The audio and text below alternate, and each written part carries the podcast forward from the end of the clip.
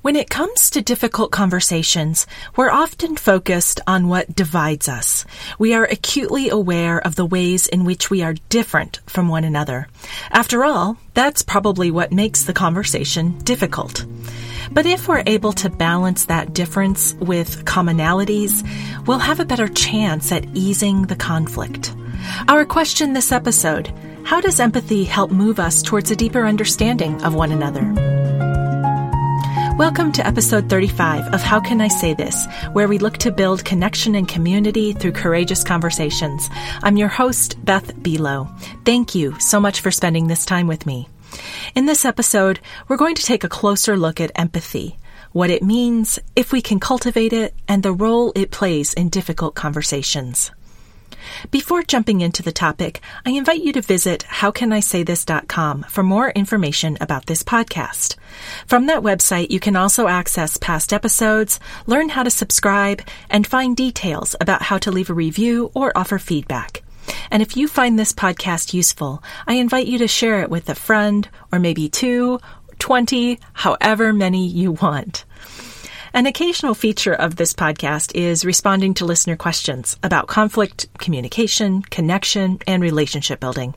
I welcome your questions for inclusion in a future episode. You'll find the online submission form and other instructions at howcanisaythis.com. As I mentioned in episode 34, I recently gave a presentation at the Muskegon Rotary Club titled Four Keys to More Civil Conversations. Each of the keys that I offered, presence, empathy, humility, and truth, are worth exploring in more detail and certainly um, spending more time than I had during a Rotary presentation. So therefore, episode 34 focused on humility, and this time we turn our attention to empathy. If humility is the master key that unlocks everything else, empathy is the WD 40. It removes rusty layers of egocentric feelings and makes it easier for the humility key to open the door to vulnerability, transparency, and authenticity in a conversation. Let's begin by defining empathy. According to psychologytoday.com, empathy is, quote, the experience of understanding another person's thoughts, feelings, and condition from his or her point of view, rather than from one's own. Empathy facilitates pro-social or helping behaviors that come from within, rather than being forced, so that people behave in a more compassionate manner. It's a word that's sometimes used interchangeably with sympathy, and while that's understandable, it's inaccurate. Sympathy means to feel sadness or pity for someone else who's having a rough time. We'll say something like, I feel sorry for them. When we post on Facebook that we're sorry for your loss or sorry that's happening to you, we're expressing sympathy. If we have recently experienced a similar loss and can more closely identify with how the other person is feeling, we might move towards empathetic support, such as, I remember the pain I felt when I lost my job too. I know it's really hard right now. You can get through this. Sympathy is providing support through an understanding, sometimes abstractly, of the experience of others. Empathy surfaces when you have a shared personal experience with someone and you have felt what they feel for the same or very similar reasons. Another characteristic of empathy is that you are able to put yourself in the other person's shoes and see their situation from their perspective, rather than projecting your own feelings and experiences onto them. You might understand fully how they're feeling, but you don't assume that they are dealing with their emotions in exactly the same way that you would. For instance, uh, I don't have a sister, but let's just use this as an example. Let's say that my sister died, but I still have another sister and a brother. If my friend's sister also dies, I know how my friend feels to a certain extent. She probably feels sadness, emptiness, shock, and maybe regret, things that I probably felt when my sister died. But my friend didn't have any other siblings. Her sister was the only one. So she's going to experience her grief in a different way than I would, given that I had other siblings. And feeling empathy for her means that I can commiserate on the tragedy while holding the space for her to process it in her own way, without assumptions from me that what would be comforting or helpful to me would be the same for her. The common ground between sympathy and empathy is compassion. In both cases, your heart goes out to someone else, and in some small way, you have a deeper emotional connection to them, even if it's just for a moment. Compassion moves us to act in some way on behalf of another person, to feel either sympathy or empathy. One of the most beautiful demonstrations of empathy comes to us from the pen of Shel Silverstein in his poem from A Light in the Attic, titled The Little Boy and the Old Man. Said the little boy, Sometimes I drop my spoon. Said the old man, I do that too. The little boy whispered, I wet my pants. I do that too, laughed the little old man. Said the little boy, I often cry. The old man nodded. So do I. But worst of all, said the boy, it seems grown ups don't pay attention to me and he felt the warmth of a wrinkled old hand. I know what you mean, said the little old man. It's hard for me to read this poem without tears coming to my eyes, so if I made it through that reading aloud without cracking, um, I'm surprised. um, the old man feels empathy for the little boy because, as he says in different ways throughout, he says, Me too. They are speaking as two hearts that know one another. In the last episode, I talked about humility as a way for the light to get in, for you to experience a crack in your ego that allows for another person's perspective to be as important and valid as your own. In the poem, I'd like to suggest that the old man is showing humility by listening to and identifying with the young boy. He could easily say, I have so much more experience than this child. I had it rough growing up too. I had those troubles, and he just needs to toughen up but instead he sees himself in the boy and can be with him in his sadness. This requires being humble, admitting that he doesn't know it all just because he's older and wiser. It also shows that he is practicing empathy.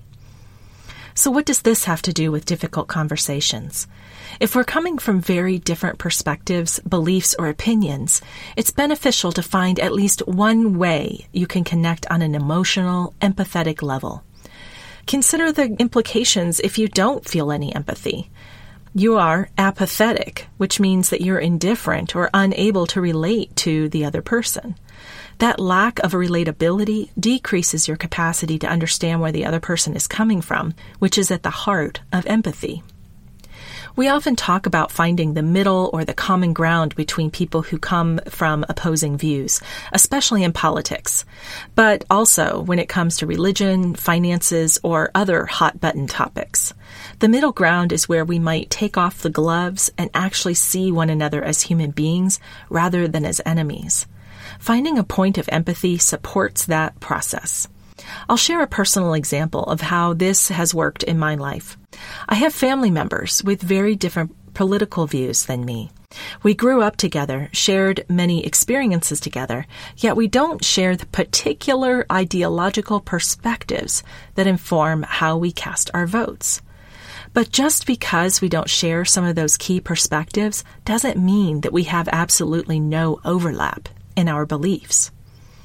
If I want to find the bridge and I suddenly, when I thought about the bridge, I had in my mind's eye that scene from Indiana Jones and the Last Crusade when Indy is following clues to finally reach the Holy Grail. He finds himself at the final challenge, standing at the edge of what appears to be an insurmountable crevice in the earth, too wide to jump across and too deep to risk it.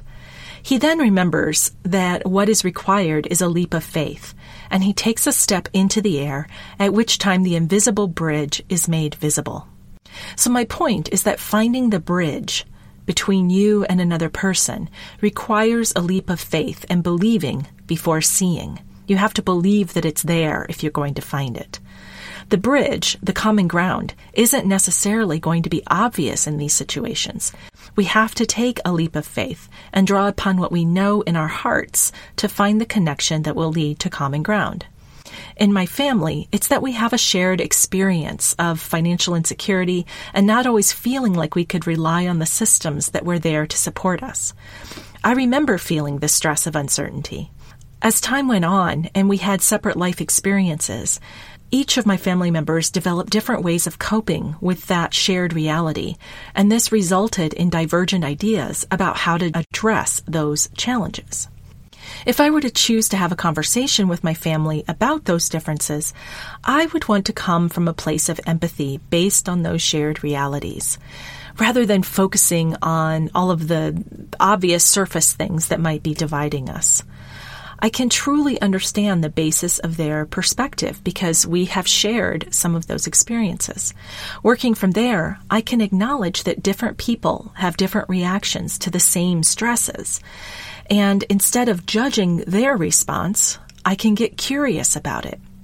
The empathetic response would be, I get it. I remember feeling that fear and it was hard. How has it affected you? I name the emotion we share without assuming that we share our responses to it. That builds trust and connection, and it increases the chances that we'll have a more respectful, civil conversation.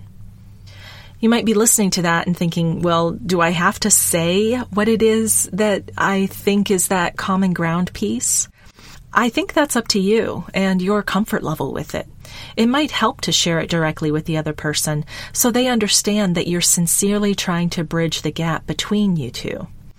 If that doesn't feel safe, you could just allow yourself to sink into that empathy and let it soften your stance and your tone of voice and your body language.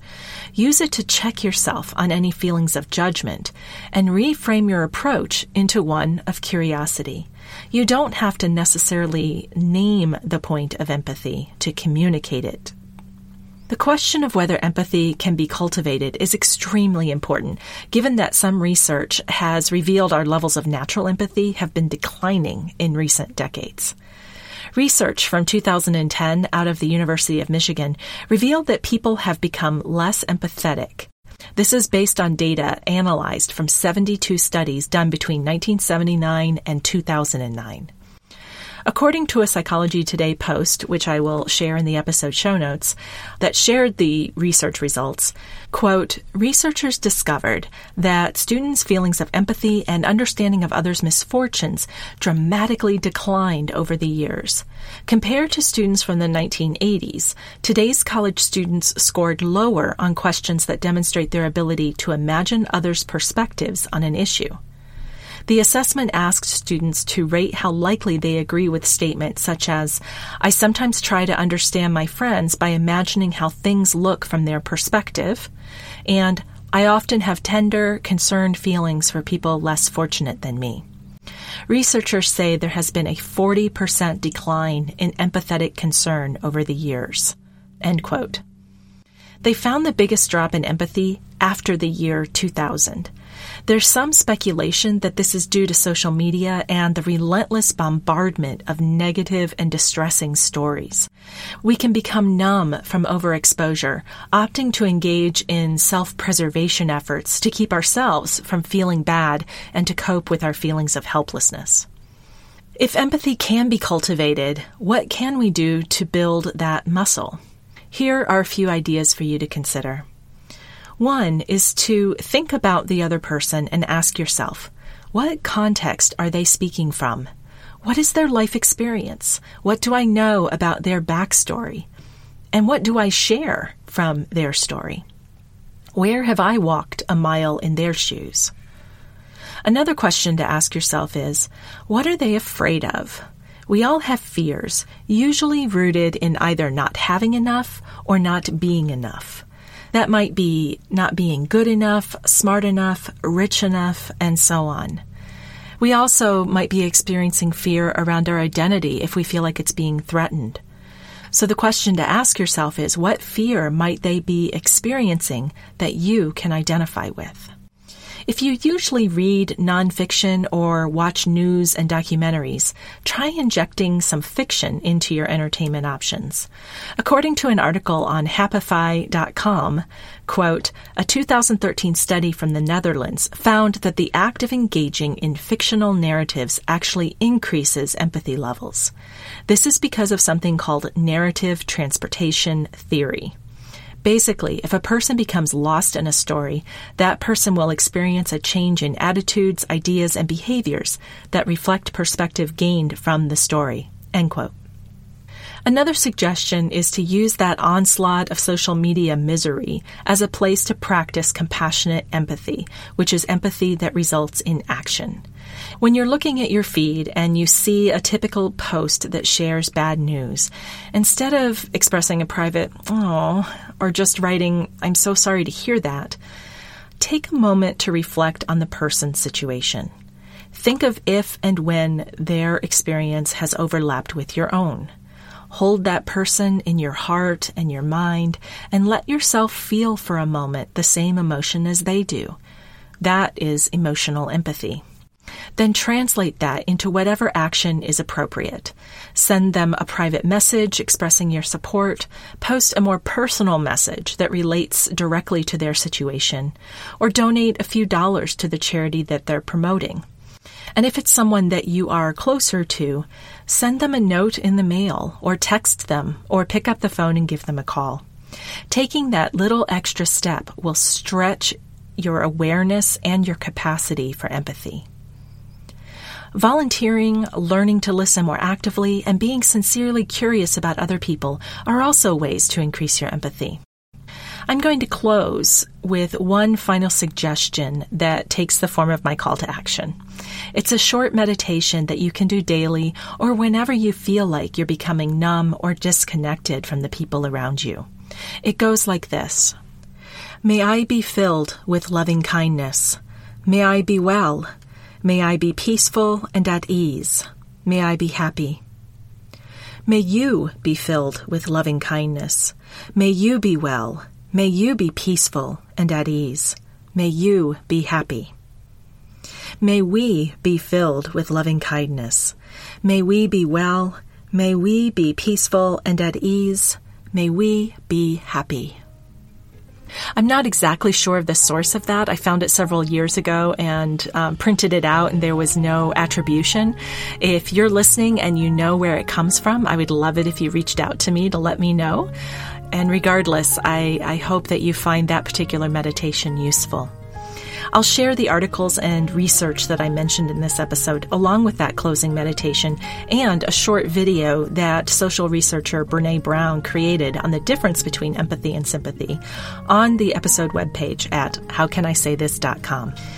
If you're interested in bringing the interactive presentation that I mentioned in the beginning, of the four keys to more civil conversations, to your organization or business, I'd love to have a conversation with you. Feel free to contact me through the podcast website, and that address is howcanisaythis.com, or email me directly at beth at howcanisaythis.com. It would be fantastic to be able to explore possibilities with you. This is Beth Buelow, and you have been listening to How Can I Say This? Our podcast producer is Paul Messing, and our theme music is by Brett Anderson. Thank you so much for spending time with me today, and I invite you to take what you've learned here and use it to speak up, speak out, and speak courageously.